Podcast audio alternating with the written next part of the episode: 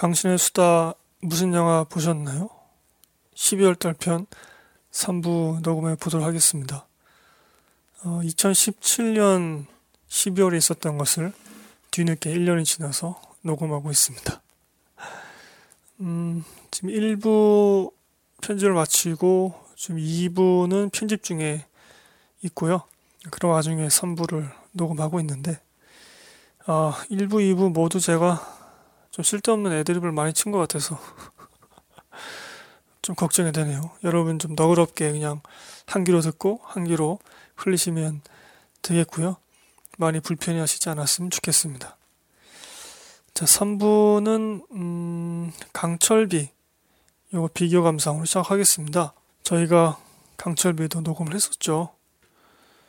어, 제 글부터 읽어보겠습니다. 강철비 30분 동안 미동도 하지 않고 과몰입하며 봤습니다. 유머도 있고 영화적 재미와 완성도도 있습니다.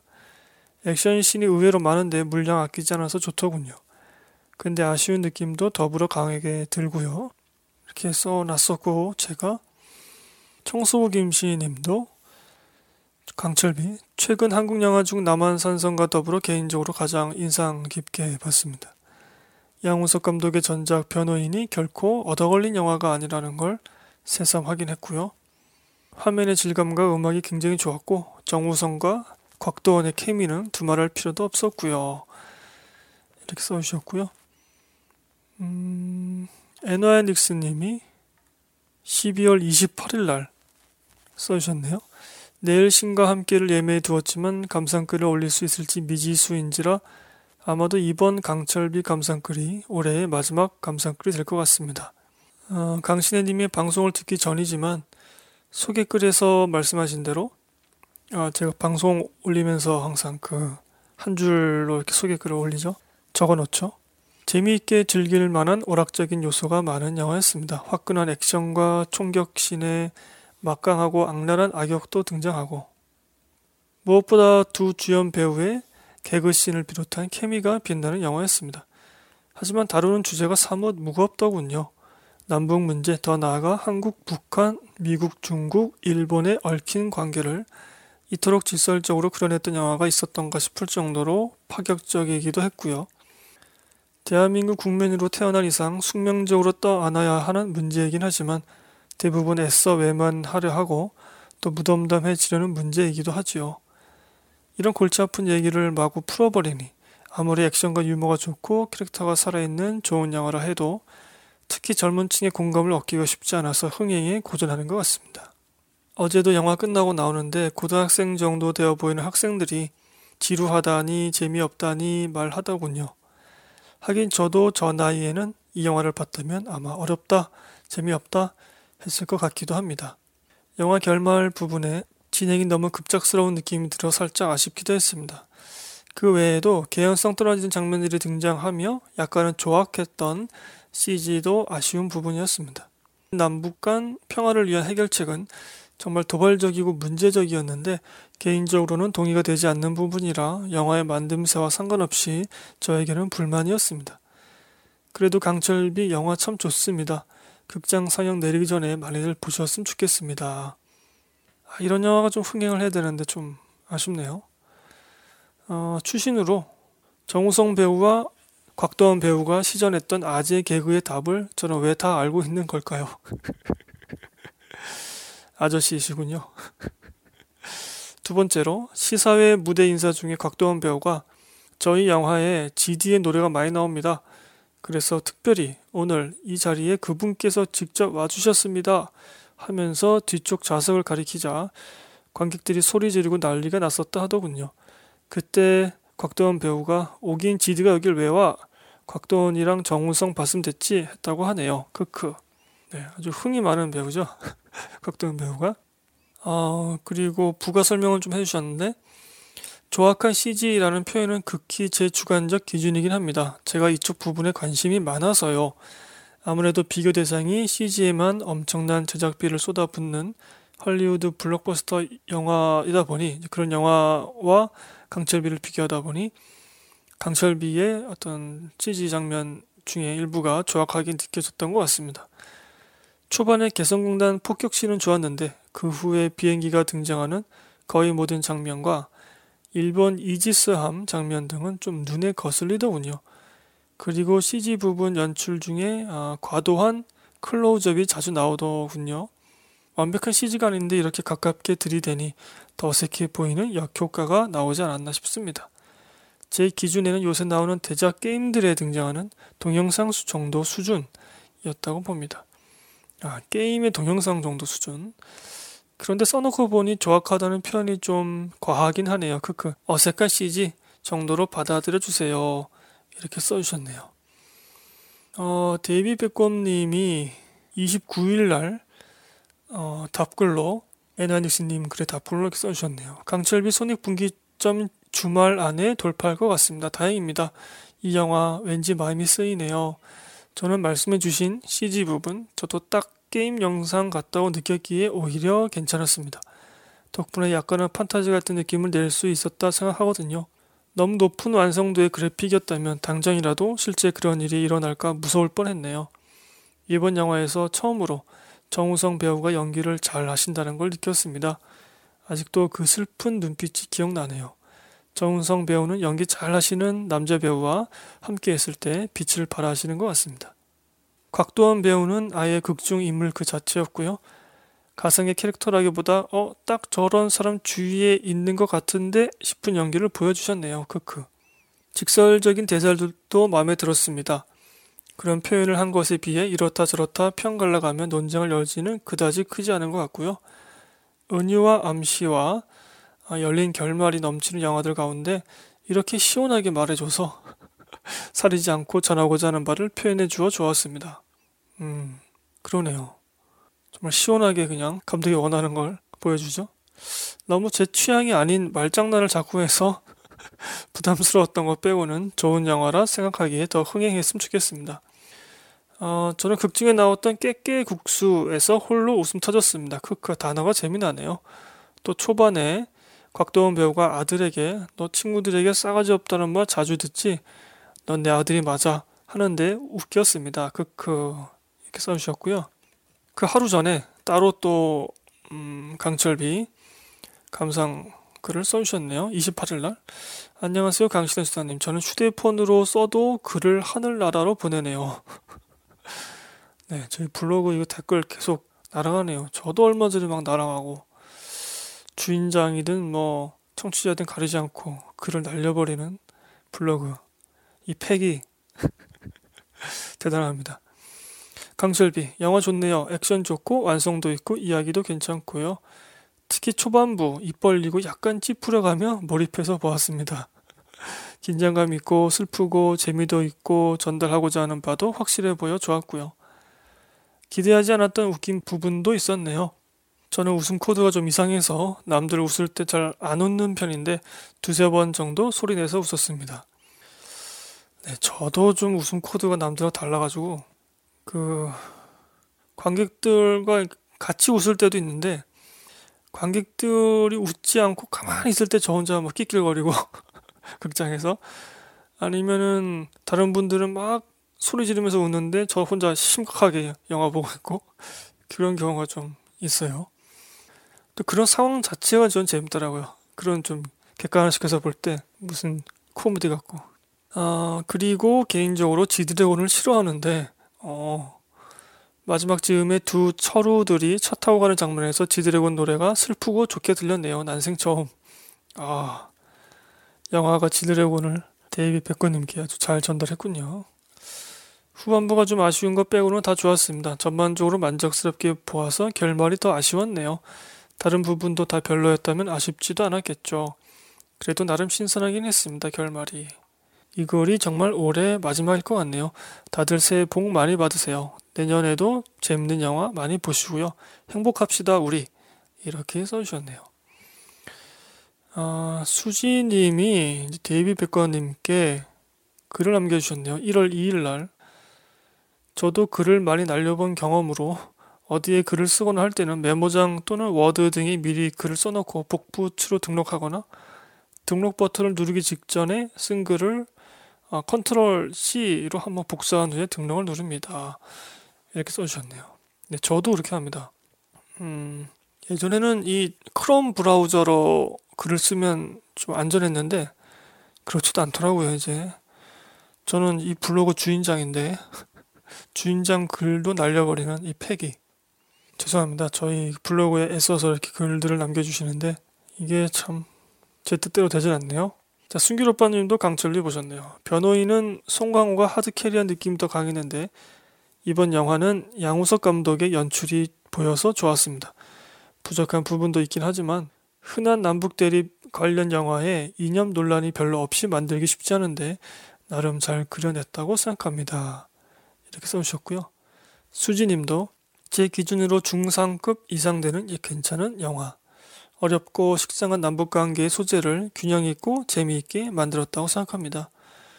각도원 배우가 정우성 배우한테 던진 깔보는 듯한 몇몇 대사만 빼고요. 크크. 강신혜님 방송 뜬 거 보고 얼른 보고 방송 들어야지 했었네요. 신과 함께의 밀릴 영화는 아닌 것 같은데 아쉽네요. 이렇게 써주셨네요.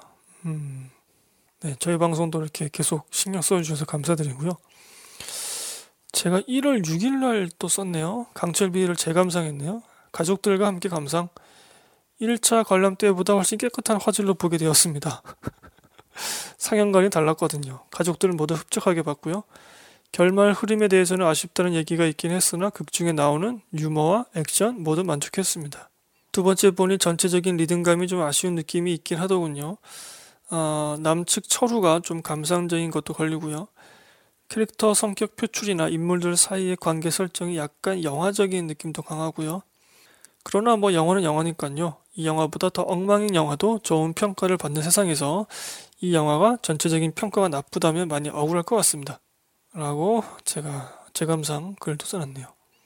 자, 강철비 비교 감상 해봤고요. 우리 청취자분들은 뭐 다들 좋게 보셨고, 어, 영화가 크게 흥행하지 못한 것에 대해서 좀 아쉽다는 그런 말씀도 있었고, 메시지를 직설적으로 던지는 것은 좋았는데 메시지를 보여주는 결말부의 과정 이런 것들은 조금 어색한 것도 있었고 마음에 들지 않는 부분도 있었다.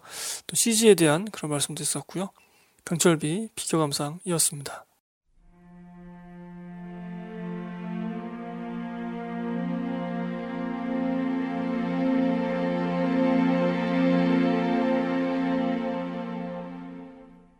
자, Tulip Fever 보셨네요. 데이비 백곰님 글입니다. 올해 개봉한 4편의 데인 드한 배우의 영화 중에서 극장에서 제대로 관람한 작품이 한 편도 없다는 걸 문득 깨닫고 막 내리기 전에 급하게 찾아가서 보았습니다. 데인 드한 배우 눈, 눈빛을 크게 보고 싶어서요. 영화는 좀 안타까웠습니다. 배우들이 그들의 연기력과 개성이 이 작품 때문에 희석됐다고 느꼈네요. 데인드한, 크리스토프 왈츠 두 배우를 좋아하기에 내용은 별 재미없을 것 같은데도 약간 억지로 보러 간 것이었는데 제 생각대로였습니다. 정말 연기를 잘하는 배우들을 데려다가 그 정도의 느낌밖에 뽑아내지 못하다니 많이 아쉬웠습니다. 제가 좋아하는 이 두 배우뿐 아니라 주지 덴치, 특히 카라 델레바인 배우는 상당히 의아한, 이해가 되지 않는 역할로 등장합니다.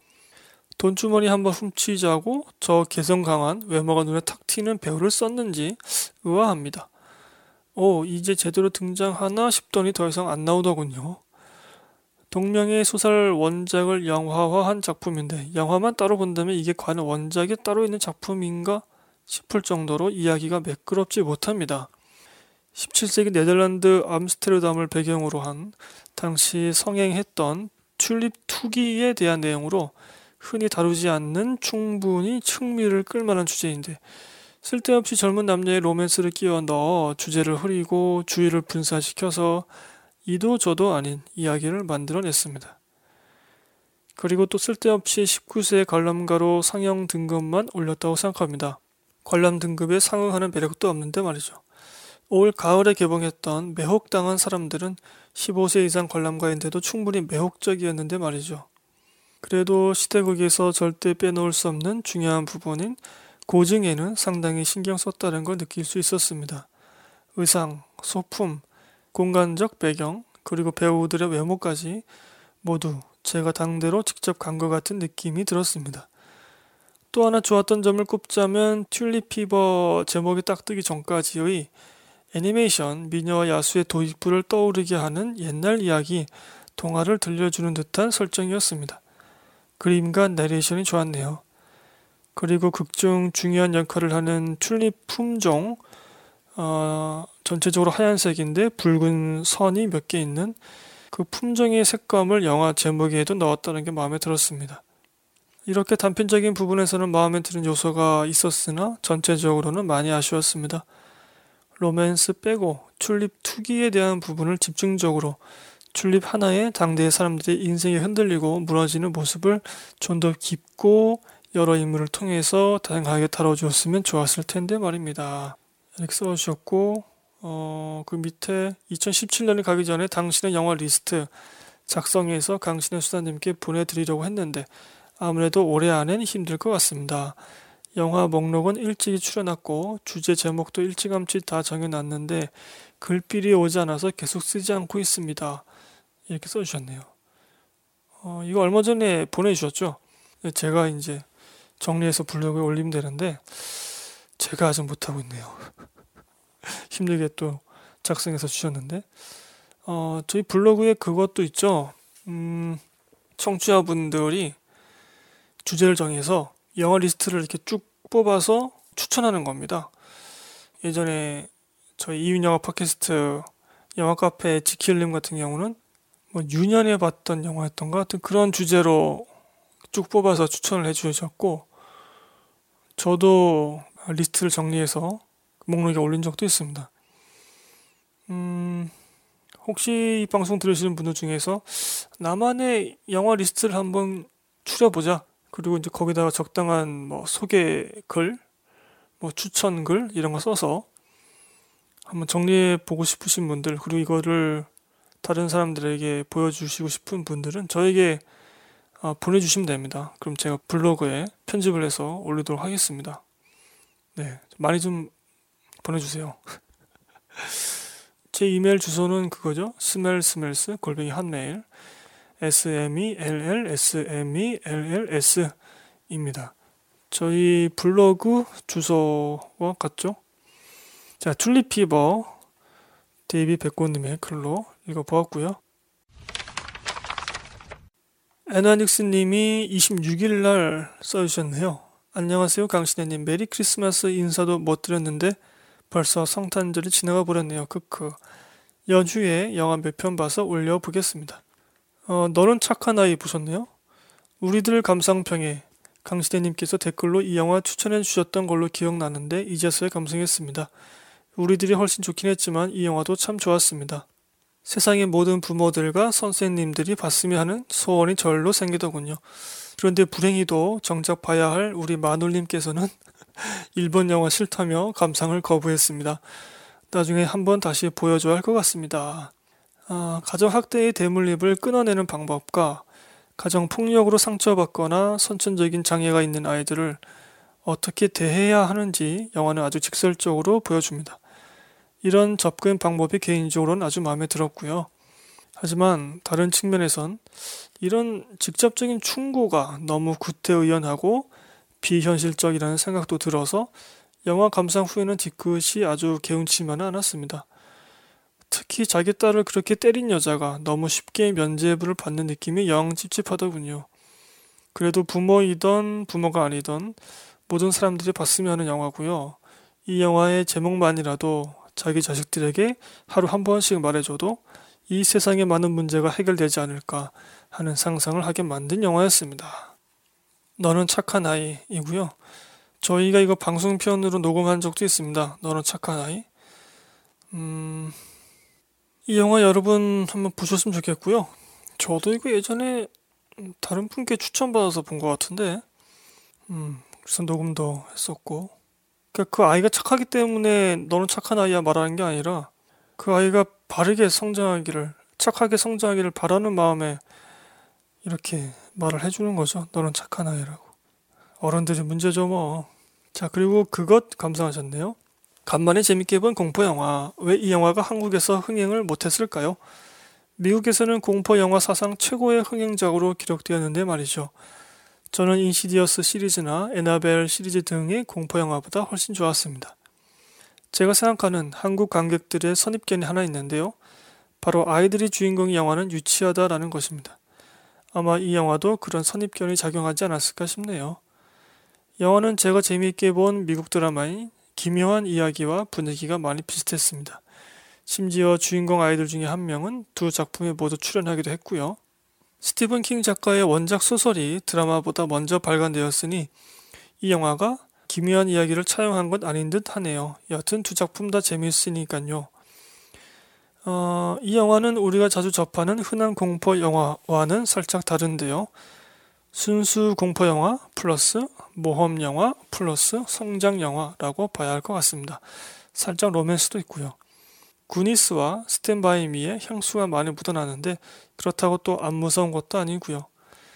영화에 나오는 악마인 광대는 아마도 젊은 세대와 소통하지 않고 순종과 복종만을 강요하는 기성세대의 모습을 나타내는 듯 합니다. 그에 맞서는 아이들과 이에 맞서지 못하고 또 다른 악이 되어버리는 아이의 등장, 그리고 어른이 되어서도 이런 부조리와 악에 변치 말고 맞서자며 2편을 예고하는 장면까지도 저는 다 좋았습니다. 벌써 2편에 조셉 고든 레빗, 크리스 프랫, 제시카 차스테인 등이 캐스팅되었다 하네요. 보나마나 아이들이 자라나고 다시 찾아온 악에 대항하는 모습이 그려지겠죠. 벌써 기대 만땅입니다. 이렇게 써주셨고요. 일단 꾼 또 보셨네요. 이거 비교 감사입니다. 이게 11월 달 2017년 11월 흥행 1위였던 걸로 제 기억하는데 그때는 음, 청취자분들 리뷰가 없었는데 그래서 보신 분이 없는 거 아니냐 이렇게 생각했었는데 그렇게 말씀드렸었는데 아, 에나디스님이 보셨네요. 꾼 감상했습니다. 아 이런 쌈마이 영화가 400만이나 관객 동원을 하다니요. 정말 인생이나 영화나 타이밍이 중요한 것 같습니다. 재미도 평도 훨씬 좋은 강철비는 신과 함께 밀려서 400만이 될까 말까 하는데 말이죠. 이 영화 너무 뻔합니다. 세련된 연출, 전무에 기억에 남는 장면도 음악도 연기도 대사도 없습니다. 너무나도 뻔뻔하게 관객님들아 그냥 속아주삼 하는 것 같아 기가 차더군요. 크크. 그나마 제가 좋아하는 배성우 배우 특유의 연기 보는 맛에 감상했습니다. 아, 바포드 영화님도 보셨네요. 같이 본 친구랑 진짜 한국 영화 1억이 있기 없기 했습니다. 배우 보러 가는 건 좋고요. 나머진 특히 시나리오 개연성 너무 심해요. 영물도 아니고 이렇게 써주셨네요. 네, 두 분 모두 이 영화 좀 1억이 있기 없기 이런 말씀인 것 같습니다. 아, 자, 꾼 비교 감상이었고 그 전에 그것 그리고 너는 착한 아이 읽어보았습니다. 어, 위대한 쇼맨 이게 비교 감상해 보겠습니다. 수지님이 27일 날 써주셨네요. 뮤지컬 영화야 재밌대 두 마디만 전해 듣고 보러 갔습니다. 휴 잭맨 주연이라서 살짝 레미제라블을 상상하며 갔는데 음 뭐랄까 좀 뭔가 부족한 느낌이 들었네요 저는. 레미제라블, 라라랜드의 임팩트가 컸던 모양입니다. 노래, 춤 등의 볼거리 들을 거리는 나쁘지 않았습니다만 스토리의 개연성 부족이 자꾸 몰입을 방해하더군요. 강자와 약자, 부와 가난, 기득권과 비기득권의 대립을 풀어나가는 과정이 좀 비약이 컸다고 느껴졌습니다. 하지만 음악 영화다 보니까 어느 정도 양해하고 보면 나름 뭐 괜찮은 영화라고 생각합니다. 아, 자꾸 슈잭맨 노래에서 레미제라블 기억이 나서 크크. 모바일이라 글이 두서가 없네요. 모두 따뜻한 연말 되시길 바랍니다. 라고 써주셨고요. 순길 오빠님도 2017년 마지막 극장 관람이자 크리스마스 관람이자 올해 100번째 영화관 관람이었습니다. 양옆에 커플을 끼고 혼자 보니 참 좋았습니다. 아, 뭔가 그 심정이 느껴지는데요. 제가 좋아하는 휴 잭맨 형님이 울버린을 끝내고 다시 뮤지컬로 돌아오셨는데 영화 자체는 그냥 무난히 좋은 노래가 나오는 영화였네요. 인상 깊었던 건 스파이더맨에서 스파이더맨과 묘한 썸을 탈 것 같았던 흑인 여배우가 이 영화에도 나왔는데 상당히 매력이 느껴져서 놀랐습니다. 스파이더맨에서 그냥 아웃사이더 느낌뿐이었는데 말이죠. 이렇게 써주셨네요. 아, 자, 수진님인가? 순기로빠님이 위대한 쇼맨 보셨다고 써주셨고요. 데이비 백꽃님이 27일날 써주셨네요. 패터슨. 안녕하세요, 강신의 수다님. 기대한 만큼 만족스럽게 감상한 영화 한 편 후기 남기러 왔습니다. 저는 평소 보는 영화마다 기대 안 하고 봤다가 어 하거나 기대 많이 하고 봤다가 아 실망하거나 이렇게 둘 중 하나였는데 이번에는 신기하게도 제 예상 딱 그만큼 좋았네요. 짐 자무시 감독의 드라마 장르 영화 패터슨 주연은 아담 드라이버가 맡았습니다. 이번에 짐 자무시 감독의 영화를 처음 보았는데 그의 스타일이 이런 식이라면 예전 작품도 좀 더 찾아봐야 할 것 같습니다. 아담 드라이버 배우는 영화 프란시스 하, What If, We're Young에서 맡은 배역들이 그다지 매력적이지 못해서 조금 찌질한 느낌이 있어서 속으로 살짝 안타까웠는데 이번 작품은 좋네요. 멋있고 사랑스럽게 나옵니다. 강아지와 산책하는 모습이 자주 등장하는데 키가 커서 그런지 보기 좋더라고요. 웃는 모습, 미소 짓는 모습도 자주 보여주는데 사랑스럽게 나옵니다. 주인공 패터슨의 아내로 나오는 배우도 상당히 매력적으로 이쁘시더라고요. 고대 벽화에 그려져 있을 것 같은 그런 분위기의 미모였습니다. 주인공 부부와 함께 사는 강아지 마비는 거의 연기 로봇이더군요. 그르릉 낑낑 대는 소리, 눈빛, 고개짓, 취하고 있는 자세로 거의 사람 같은 어쩌면 사람보다도 더 좋을 수 있는 연기를 보여줍니다. 어떻게 촬영했을까 당시 현장 모습이 궁금해지네요. 앞발이 너무 귀엽습니다. 어, 내용은 제가 평소 생각하는 드라마 장르에 부합하는 잔잔하고 큰 사건은 일어나지 않는 이야기로서 미국 뉴저지 패터슨이라는 작은 도시에 사는 패터슨이라는 이름을 가진 한 버스 운전사의 일상을 그렸습니다. 그 도시 이름하고 주인공 이름하고 같은 거예요. 극 초반에 나오는 진동이 크게 느껴지는 배경음악 때문에 이거 잔잔한 영화가 아닌가? 살인사건이 일어날 것 같다라고 생각했습니다. 왜 그런 음악을 넣었는지 궁금하네요. 영화 볼 때 음악은 깔리고 있는지 없는지도 잘 못 듣는 저인데도 꽤 인상적이었습니다. 음악이 해당 장면 이야기랑 따로 놓는 것 같은데 이상하지가 않고 묘하게 어울려서요. 영화 전체적으로 큰 사건들이 폭탄 터지듯 터지지 않았음에도 118분의 러닝타임이 살짝 짧다고 느껴질 만큼 마음에 들었습니다. 다른 분들에게도 추천드리고 싶은 작품입니다. 패터슨 보시길 단 한 가지 개인적으로 아쉬웠던 점이 있다면 패터슨이 취미로 거의 매일 시를 쓰는데 그 시들이 화면상의 공책, 손글씨 느낌의 영어 자막, 한글 자막, 음성 낭독 네 가지 모습으로 들어와서 약간 정신이 없었습니다. 그 중 하나에 집중해서 보시면 시를 좀 더 잘 느끼실 수 있을 것 같습니다. 웬만하면 영어 자막을 중점적으로 보시길 권해드립니다. 영화 속 대사에서도 나오듯 번역된 시를 읽는다는 것은 비옷을 입고 샤워하는 것과 같으니까요. 이 표현 좋지 않나요? 네, 이 표현 정말 좋더라고요. 저도 영화 봤었는데 한글 번역한 것과 그 화면에 영자하고 나오는 게 그 운율이라고 해야 되나? 행을 나누고 연을 나누는 이제 그게 좀 다르기 때문에 데이비 백곰님 말씀처럼 영어 자막으로 보시면 좀 더 시의 리듬감 이런 것들을 좀 더 잘 느낄 수 있지 않을까 싶네요. 번역하는 것도 이게 뭐 제2의 창작이라고 하는데 그 말이 맞는 것 같아요. 음, 영화에서도 이제 그런 게 있잖아요. 그러니까 직역과 의역이 있는데 제가 뭐 종종 말씀드렸지만 저는 직역을 더 선호하는 사람인데 의역을 하면은 그 의미가 이제 많이 왜곡될 수 있는 편이고 직역을 하면은 그 의미를 제대로 알아채지 못할 수도 있는 거죠. 그 문화적인 배경, 정서적인 배경을 잘 모르면은 이번 주가 2017년 마지막 주입니다. 해가 바뀌기 전에 한 번 정도 더 댓글 남기러 놀러 올 수도 있지만 이번이 마지막일 수도 있을 것 같아서 일단 미리 인사드리겠습니다. 강신의 수다님과 이 공간에 오시는 모든 분들 모두 행복하고 따뜻한 연말 보내시고 새해 복 듬뿍듬뿍 받으시길 바랍니다. 이렇게 써주셨습니다. 아, 12월 달에 딱 어울리는 2018년도에도 어울리는 그런 멘트 같습니다. 패터슨이 운전하는 버스 승객으로 Moonrise Kingdom의 두 주인공 배우들이 등장합니다. 많이 성장했더군요. 이렇게 써주셨고요. 아, 이거 비교 감상이군요. 수지님도 이거 보셨네요. 12월 마지막 평일에 연차 써놓고 심심하던 차에 데이비 백건님 감상평을 보고 바로 예매했습니다. 제가 가는 롯데 시네마에선 그날 하루에 한 번 상영하더군요.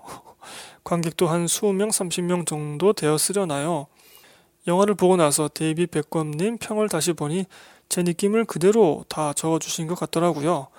다만 저는 마지막 일본인 나오는 장면이 좀 뜬금없이 느껴져서 그중 하나가 좀 옥의 티로 느껴졌습니다. 그 일본인이 번역된 시를 읽는다는 것은 비옷을 입고 샤워하는 것과 같다는 훌륭한 대사를 남겼지만서도요. 아, 그 일본인이 한 말이었군요. 어, 일주일 동안 부부가 사는 집의 변화, 아내의 복장의 변화 등이 주인공이 운전하는 버스가 고장이 나서 멈춘 것이 가장 큰 사건이었던 것만큼 잔잔하게 흘러가는 영상 속에서 또 하나의 눈길을 잡는 부분이었습니다. 어, 작은 스포를 하나 하자면 범인은 절름발이가 아니라 강아지입니다. 크크. 좋은 영화 추천해 주셔서 감사하고 잘 봤습니다. 이렇게 써주셨네요. 음. 자, 우리 두 분의 청취자분들께서 아주 좋게 보신 잔잔한 드라마 영화 패터슨이었고요. 아, 신과 함께 요거 비교 감상 해보도록 하겠습니다. 12월 달에 흥행 1위 영화죠. 애나닉스님 안녕하세요. 연휴 아침에 일찍 눈이 떠져서 뭐 할까 하다가 어제 본 신과 함께 감상글 올려보고자 해서 적어봅니다. 12월 30날 써주셨네요. 평범했습니다. 무난한 이야기 흐름 속에 소위 말하는 한국적 심파로 마무리를 하는데 이상하게 저와 마눌님은 전혀 안 슬프더군요. 주위에서는 여기저기 흐느끼는 소리가 들렸는데 이 영화의 심파 코드가 저희 부부에게는 맞지 않았나 보더라고요. 중간 부분은 살짝 느려지면서 지루하기도 했고요. 좋았던 점을 우선 말하면 근래 한국 영화에서 볼 수 없었던 참신한 소재와 높은 수준의 특수 효과라고 할 수 있을 것 같습니다. 아마 이 부분이 대흥행의 주요 요인이겠죠. 그리고 무엇보다 별 생각 없이 그냥 영화를 쭉 따라가다 보면 웃음도 나오고 울기도 하게 만들어주는 난이도가 낮은 영화라는 게 전 연령층에서 호응하는 이유 같습니다. 어제도 늦은 시간임에도 학생들이 정말 많더군요. 나오면서 다 눈물 찍으면서 나오고요. 요새 한국 대작 영화들 중에 편하게 볼 만한 영화가 없었는데 마침 이럴 때 타이밍 좋게 나온 것이 주효했고 천만은 우습게 넘을 것 같습니다. 솔직히 저부터 2편 나오면 또 보러 갈 것 같기도 하고요. 아쉬웠던 부분은 우선 배우들의 연기력을 들 수 있겠습니다. 저는 주지훈 배우의 연기가 많이 아쉬웠습니다. 김향기 배우의 연기도 뭔가 어색했고요. 어, 주지훈 배우는 영화에서 개그 부분을 상당 부분 담당하고 있는데 뭔가 몸에 안 맞는 옷을 입은 것처럼 많이 어설퍼 보였고 부자연스러워 보였습니다. 그렇다고 개그가 재미있지도 않고요. 기다란 기럭지로 펼치는 액션씬은 괜찮았는데 그 외의 모든 장면에서는 별로였습니다. 그리고 이 한국적 심파에 대해서 말을 안 할 수가 없는데 이게 나쁘다는 건 아니고 그 심파의 깊이가 아쉽다는 겁니다. 영화를 보면서 잘 울기로 이 동네에서 유명한 우리 부부인데 그런 우리를 못 울리다니요. 왜 그럴까 계속 생각해보다 결론은 그 심파를 이끌어내는 과정과 모정이라는 것에 우리 부부가 그간 단단히 단련이 되어 있다는 것이었습니다. 이 정도 뻔한 심파로는 이제 우리 부부를 울리지 못하는 거죠. 이 영화의 심파에는 마음을 울리는 뜨거움이 약간 부족하게 느껴졌습니다. 또 하나 지적하자면 영화에서 7개의 지옥이 등장하는데 이 중 몇몇 지옥의 모습이 자세한 설명을 생략한다. 라는 식으로 상세의 묘사 없이 대충 대사로 넘어가는 부분이 아쉬웠습니다. 지옥마다 어떤 죄에 대한 벌을 받는 곳인지 이름이 정해져 있는데 그 속에서 죄인들이 실제로 어떤 벌을 받게 되는지 일부 지옥에선 묘사되지만 일부 지옥은 그냥 배경으로만 소비되는 느낌이었습니다. 그 안에서 고통받는 인간들의 모습을 더 생생히 보여줬더라면 좀 더 교훈적이고 깊이가 있는 영화가 될 수 있지 않았을까 싶네요. 이 영화를 끝으로 올해 말에 맞붙은 세 편의 한국 영화를 모두 감상했는데 제 개인적인 순위는 1987은 넘사벽 끝판왕 아주 좋음 별점 10점 만점에 9.5이었고 어, 다음 강철비는 7.5 마지막으로 신과 함께 6점을 주고 싶습니다. 그래도 미스터 고라는 영화로 사라질 뻔했던 김용하 감독이 이 영화로 부활하게 돼서 다행이고 더불어 감독님과 함께 김동욱 배우도 다시 주목받게 되어서 좋았습니다. 국가대표 때도 그렇고 김영하 감독님이 어, 김동욱이라는 배우를 참 잘 사용하신 것 같습니다. 쿠키 영상에서 마블리 마동석 배우가 등장하는데 이 편의 주요 배역이라 하네요. 여름에 개봉하는 2편은 좀 더 탄탄한 영화로 돌아왔음 합니다. 이 감상거리 정말 올해의 마지막이 될 것 같습니다. 이 공간에 오시는 모든 분들 새해 복 많이 받으시에요. 특히 강신님은 더 많이 받으세요. 이렇게 써주셨네요. 감사합니다. 우리 청취자분들도 복 많이 받으시길 바라고요. 음, 수지님도 써주셨네요. 흥행에는 성공하고 있는데 전 12월 본 것 중에서 제일 별로였습니다. 오, 만화를 예전에 이미 본 상태여서 그랬는지 심파도 별로였고 배우들이 만화처럼 연기하려는 것도 별로였고 웃기긴 했지만 코믹도 별로였는데 CG만 괜찮았던 기억이 납니다. 관객 수 천만 가겠죠? 천만 영화가 다 좋은 영화는 아니라는 개인적 견해에 또 보태어질 영화로 기억하렵니다. 이렇게 쓰고 나니 재밌게 보신 분께는 죄송하네요. 이렇게 써주셨네요. 그 문턱이 낮은 그야말로 대중의 눈높이에 맞춘 그런 상업 오락 영화가 아닌가. 어떻게 보면 좀 영리한 거죠. 음, 그만큼의 자본이 투하됐기 때문에 그거를 뽑아내야 됩니다. 기본적으로. 그래서 좀 문턱을 많이 낮췄던 게 아닌가. 우리 한국적인 정서의 끝판왕이라 할 수 있는 어떤 뭐 효의 정서 이런 것들을 좀 많이 건들고 그랬던 게 아닌가 싶네요. 하여튼 뭐 한국 역사에 있어서는 좀 남는 영화죠. 이 영화가 동시에 두 편을 제작했고 이렇게 수준 높은 컴퓨터 그래픽 CG를 굉장히 많이 사용한 그런 영화는 뭐 이 영화 처음이라고 저는 생각하는데 신과 함께 비교 감상해봤고요.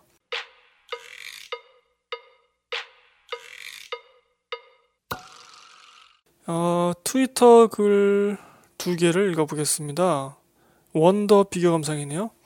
1월 달에 써주신 건데 그냥 미리 땡겨와서 읽어보겠습니다.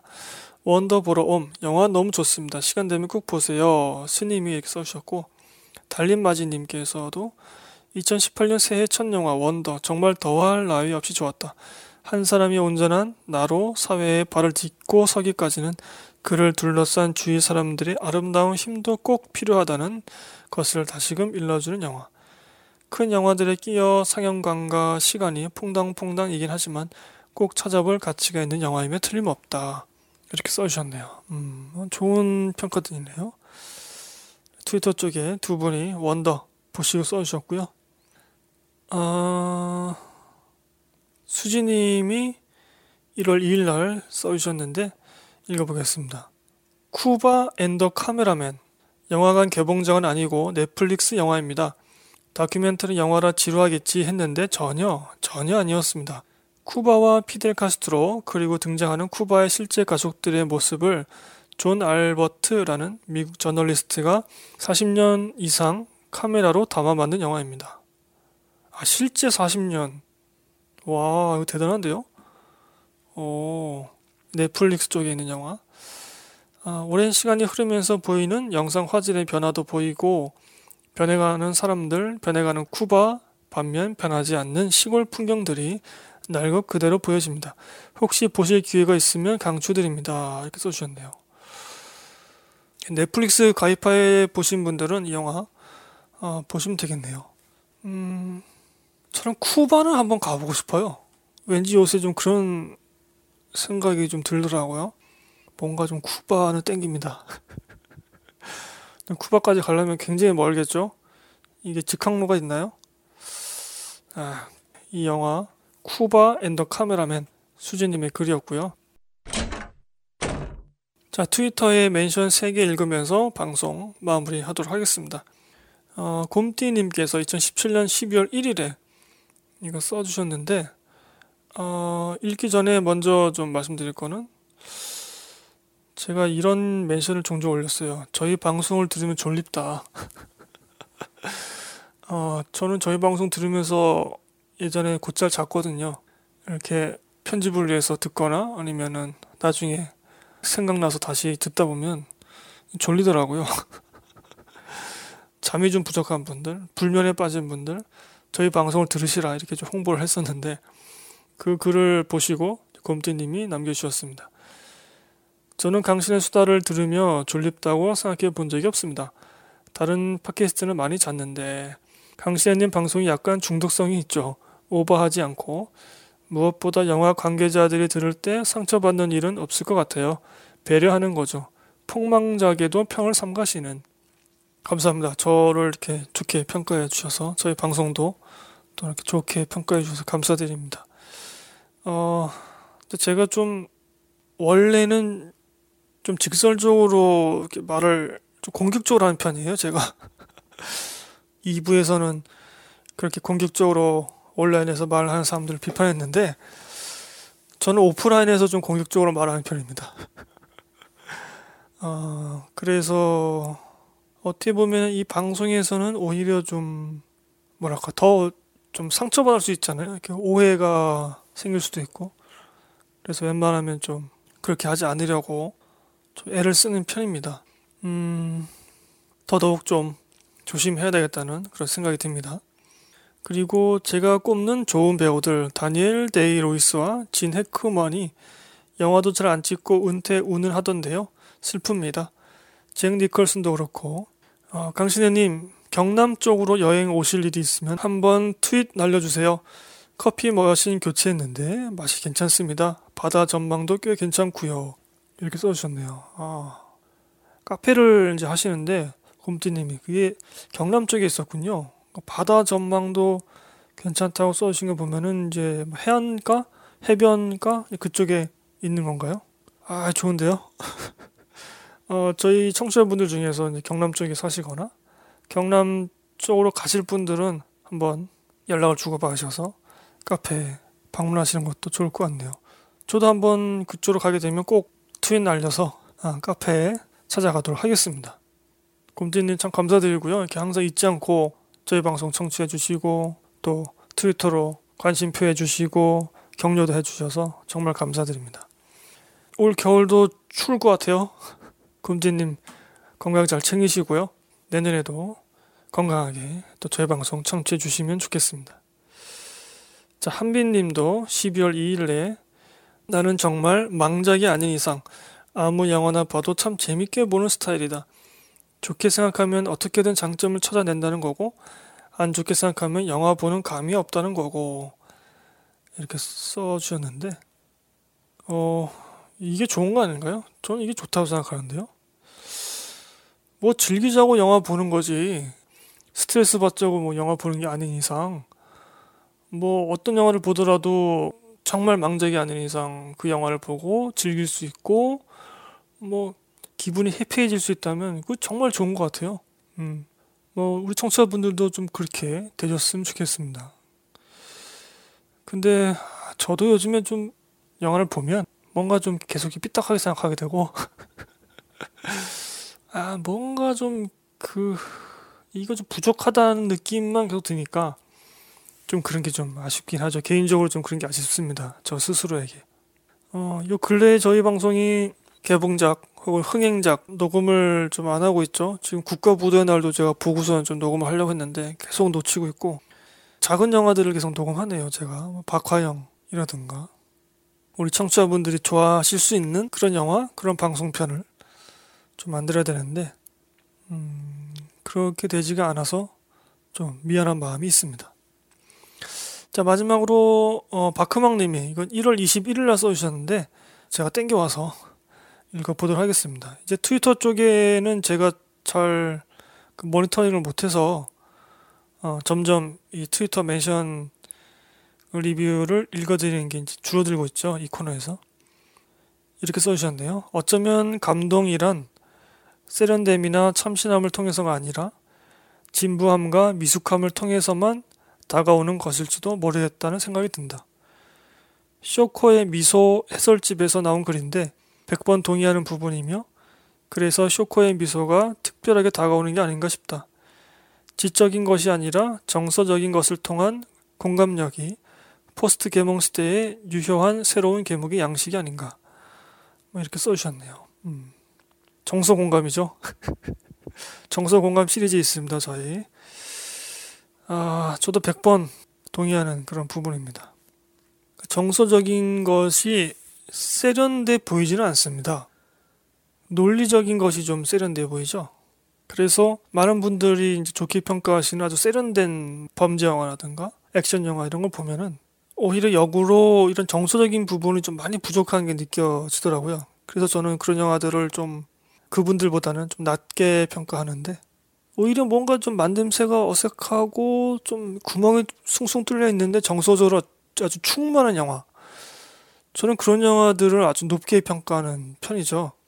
결국 사람의 마음을 움직이는 것은 논리가 아니라 정서라고 저는 생각을 하고 있고, 이 영화 매체야말로 어, 사람의 마음 때문에 만들어지고 또 보게 되는 우리가 돈을 내고 구매하게 되는 그런 게 아닌가 싶기도 합니다. 뭐 모든 문화예술 매체가 그러하겠지만 특히나 영화는 좀 쉽게 말해서 종합 예술이잖아요. 뭐 이미지, 음악, 미술적인 요소까지 다 포함되니까 종합적인 것이고 음 그렇습니다. 이 멘션을 보고 내가 정서적인 공감이라는 컨셉을 찝어낸 게 허튼 일은 아니었구나. 이렇게 좀 스스로 위안을 좀 받게 된 아, 그런 멘션이었습니다. 자, 지난 2017년에 어, 리뷰글들 또 멘션들 주신 우리 청취자분들 모두 감사드리고요. 연말이 강신의 영화제를 이제 앞두고 있고 지금 설문 링크를 열어놓고 있는데 올해 여러분들이 보신 영화 결산을 그 설문을 통해서 해주시면 좋을 것 같습니다. 12월 15일까지 설문을 열어놓고 있는데 지금 이 녹음 기준으로는 며칠 안 남았는데요. 네, 뭐 참여율이 굉장히 낮죠. 인강본데 아직 참여 못하신 분들은 참여 부탁드리고요. 이제 크리스마스도 있고 연말도 있고 새해도 맞게 되죠. 뭔가 좀 이렇게 들뜬 분위기가 생깁니다. 여러분 이럴 때 사고 조심하시고요. 또 날씨 추워지는데 감기 조심하시길 바랍니다. 이 몸이 건강해야 노는 것도 즐겁게 놀 수가 있잖아요.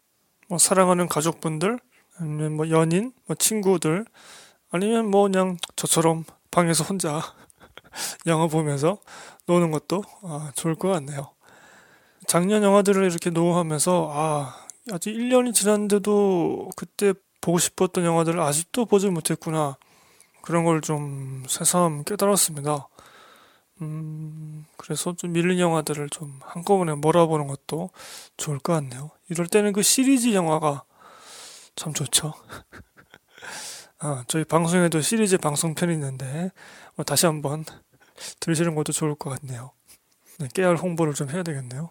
2019년쯤에 이제 글래스, 이제 샤말란 감독의 그 히어로 3부작 중에서 마지막 그 글래스가 이제 개봉한다고 제가 기억을 하는데 어떻게 하다 보니까 이제 샤말란 감독의 히어로 3부작을 제가 계속해서 심층적으로 좀 녹음을 하고 있는데요.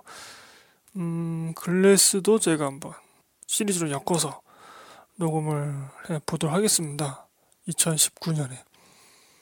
음, 네.